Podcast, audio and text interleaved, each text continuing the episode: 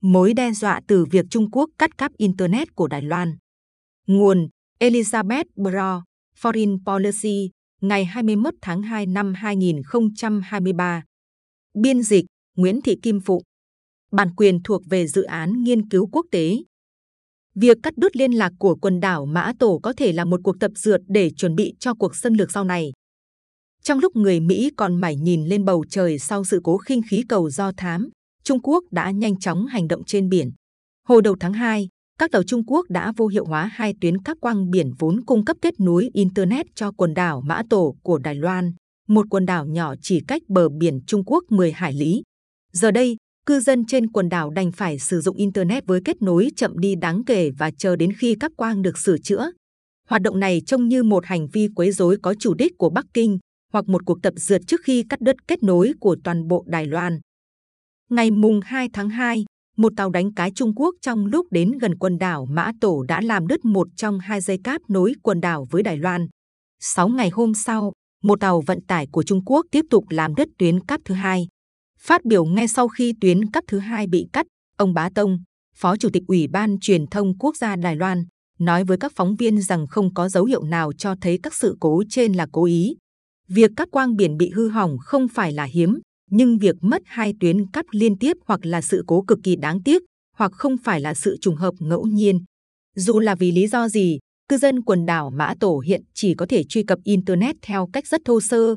Nhà cung cấp viễn thông thương mại của quần đảo, Trung Hoa Telecom, CHT, đã thiết lập các trạm Wi-Fi miễn phí tại các cửa hàng CHT trên đảo, đồng thời sử dụng hệ thống vi sóng dự phòng dành cho điện thoại và thông tin liên lạc nhà nước. Khoảng 12.700 cư dân của quần đảo Mã Tổ sẽ phải sống mà không có Internet trong nhiều tuần nữa. Một tàu sửa chữa cáp sẽ đến sớm nhất vào ngày 20 tháng 4 và việc sửa chữa sẽ cần thêm thời gian. Người dân ở đây đã có kinh nghiệm sống chung với các quang biển bị hư hỏng. CHT báo cáo rằng các tuyến cáp đã bị hư hỏng 5 lần vào năm 2021 và thêm 4 lần vào năm ngoái, dù không có lần nào nghiêm trọng như lần này. Trong những khoảng thời gian kết nối Internet bị chậm đi như vậy, sẽ mất hơn 10 phút để gửi một tin nhắn văn bản và thậm chí lâu hơn để gửi một bức ảnh. Lý Vấn, người đứng đầu Đảng Dân Tiến DPP cầm quyền ở quần đảo Mã Tổ, tiết lộ với tờ Thời báo Đài Bắc và nói thêm rằng hệ thống đặt phòng khách sạn và dịch vụ hậu cần không thể hoạt động bình thường, chưa kể đến việc xem các nội dung và phim ảnh trên mạng xã hội. Với việc cả hai dây cáp bị đứt, thì dù Internet chỉ chậm tương đối, cuộc sống thường nhật vẫn sẽ bị gián đoạn. Bắc Kinh đang theo dõi xem cư dân quần đảo giải quyết khó khăn này như thế nào và họ xoay sở ra sao để duy trì liên lạc với Đài Loan. Quân đội Trung Quốc cũng luôn theo dõi sát sao khu vực mà họ cho là nổi loạn. Các hòn đảo ngoài khơi Đài Loan luôn là gót chân A xin của người Trung Quốc. Năm 1958, Trung Quốc nã pháo vào quần đảo Mã Tổ và đảo Kim Môn lân cận. Mùa hè năm ngoái, Hải quân thuộc Quân đội Giải phóng Nhân dân đã tiến hành các cuộc tập trận lớn gần quần đảo, với mục đích chính thức là đáp trả chuyến thăm Đài Loan của Chủ tịch Hạ viện Mỹ lúc đó là Nancy Pelosi.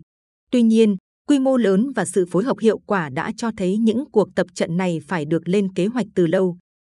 Thật vậy, điều đáng chú ý là tần suất các tàu Trung Quốc làm hư hại cáp ngầm dưới biển kết nối với các đảo Đài Loan trong những năm gần đây. Việc này cần được quan tâm vì chẳng có bí ẩn nào về vị trí của 380 tuyến cáp ngầm dưới biển của Đài Loan. Ngược lại, người ta còn công bố bản đồ chi tiết vị trí của chúng để đảm bảo rằng các tàu đánh cá không vô tình làm chúng hư hỏng trong khi kéo lưới. Nhìn chung, cách làm này khá hiệu quả.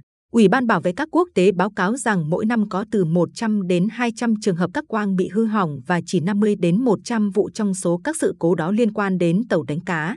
Các vụ việc còn lại là do xây dựng công trình và các hoạt động khác. Nói cách khác, các sự cố liên quan đến tuyến cáp nối với quần đảo Mã Tổ đang xảy ra nhiều bất thường. Hơn nữa, cho đến nay, các vụ đất cắp chủ yếu có liên quan đến các tàu cát Trung Quốc đậu ngoài khơi các đảo của Đài Loan. Các dây cáp dưới biển có đường kính 17 đến 21 mm, gần bằng kích thước của vòi tưới cây trong vườn. Phải là người cực kỳ su xẻo mới có thể vô tình làm hỏng chúng thường xuyên như các tàu Trung Quốc đang làm chứ đừng nói đến việc có thể liên tiếp làm đứt hai tuyến cáp chỉ trong vài ngày. Tàu hút cát Trung Quốc đậu ở vùng biển Đài Loan và lấy cát của Đài Loan là ví dụ điển hình của chiến lược vùng xám. Đó không phải là một cuộc tấn công quân sự, nhưng cũng không phải là không có gì. Thật vậy, mỗi khi chúng xuất hiện, các tàu tuần dương Đài Loan phải đến tận nơi và yêu cầu chúng rời đi, dù phía Đài Loan không thể chắc chắn những vị khách không mời sẽ chịu rút lui nhanh chóng. Mỗi lần như vậy, các tàu cát đều gây hại cho động vật biển hoang dã lẫn đáy biển. Và bởi vì chúng thường làm hư hỏng các dây cáp dưới biển trong quá trình này, nên chúng cũng gây hại cho khả năng hoạt động và liên lạc của quần đảo Mã Tổ với Đài Loan và toàn thế giới. Vì các tuyến cáp ngầm này đều có vị trí được công bố công khai, nên mức độ thường xuyên và tổn hại lớn mà tàu Trung Quốc gây ra cho quần đảo Mã Tổ không giống như thiệt hại do tai nạn, mà giống như hành vi quấy rối Đài Loan. Sau sự cố gần đây nhất, DPP đã cáo buộc Trung Quốc cố tình làm hỏng các tuyến cáp do tần suất chúng bị đứt. Các sự cố này thậm chí có thể là một cuộc tập trận chuẩn bị cho việc cắt đứt liên lạc của toàn bộ Đài Loan. Hiện có 15 tuyến cáp ngầm dưới biển kết nối hòn đảo với hệ thống viễn thông toàn cầu. CHT hiện có kế hoạch đảm bảo chí ít là một phần khả năng kết nối Internet của quần đảo Mã Tổ bằng cách lắp đặt một tuyến cáp khác và lần này nó sẽ được chôn sâu dưới đáy biển. Tuy nhiên, tuyến cáp sẽ chỉ được đưa vào sử dụng vào năm 2025. Trong thời gian chờ đợi, CHT đang gánh chịu chi phí cho hệ thống Internet dự phòng và họ cũng miễn phí Internet cho cư dân trên đảo. Khi tàu sửa chữa đến, việc sửa chữa hai tuyến cáp sẽ tiêu tốn từ 660.000 đô la Mỹ đến 1,3 triệu đô la Mỹ. Gây ra tổn thất ở mức độ này cũng là một phần của chiến lược vùng xám. Nếu một công ty bị tổn thất do xâm lược địa chính trị, công ty bảo hiểm của họ có thể không bồi thường. Cuộc tấn công mạng nốt Peza của Nga đã dẫn đến các vụ kiện lớn giữa các công ty đa quốc gia và công ty bảo hiểm của họ. Dù cuộc thảo luận giữa CHT với công ty bảo hiểm của mình đương nhiên được giữ bí mật, nhưng cả hai sẽ phải thống nhất về việc liệu đất cáp là thiệt hại do tai nạn hay hành động gây thiệt hại do chính phủ nước khác khởi xướng nhằm làm suy yếu Đài Loan. Dù câu trả lời có thế nào, CHT hoặc công ty bảo hiểm của họ sẽ phải trả tiền cho những thiệt hại lặp đi lặp lại vượt xa mức thông thường đối với các biển. Điều gì xảy ra nếu CHT ngừng cung cấp kết nối đến quần đảo Mã Tổ với lý do việc sửa chữa cáp liên tục khiến tình hình trở nên quá khó khăn và đắt đỏ?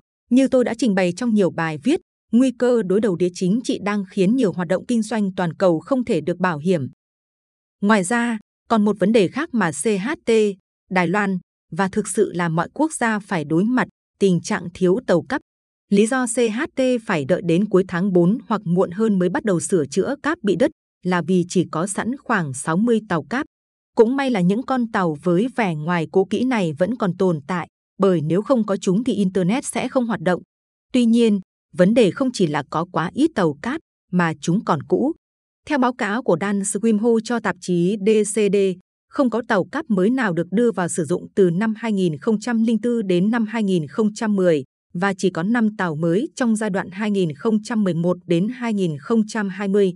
Chỉ có 8 trong số 60 tàu cáp là hoạt động dưới 18 năm, hầu hết đã hoạt động từ 20 đến 30 năm. Có 19 tàu hoạt động trên 30 năm và một tàu thậm chí đã hoạt động tận 50 năm, Swimho lưu ý.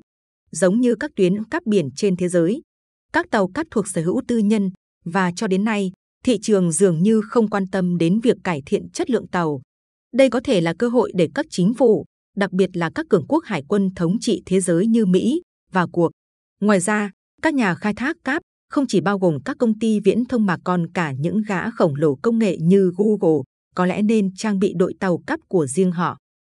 Trong tương lai, nhiều cáp ngầm hơn sẽ được chôn sâu dưới đáy biển để đảm bảo chúng ít bị hư hại hơn nhưng điều đó cũng phụ thuộc vào 60 tàu cáp hiện có.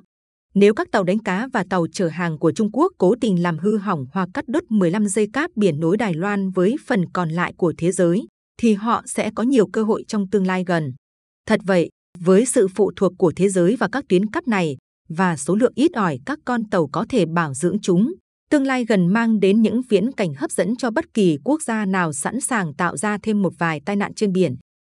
Phá hoại cát biển có thể trở thành phương tiện thực hiện phong tỏa của thời đại chúng ta và khác với việc phong tỏa của các thế hệ trước, phong tỏa thời nay có thể được tiến hành bí mật.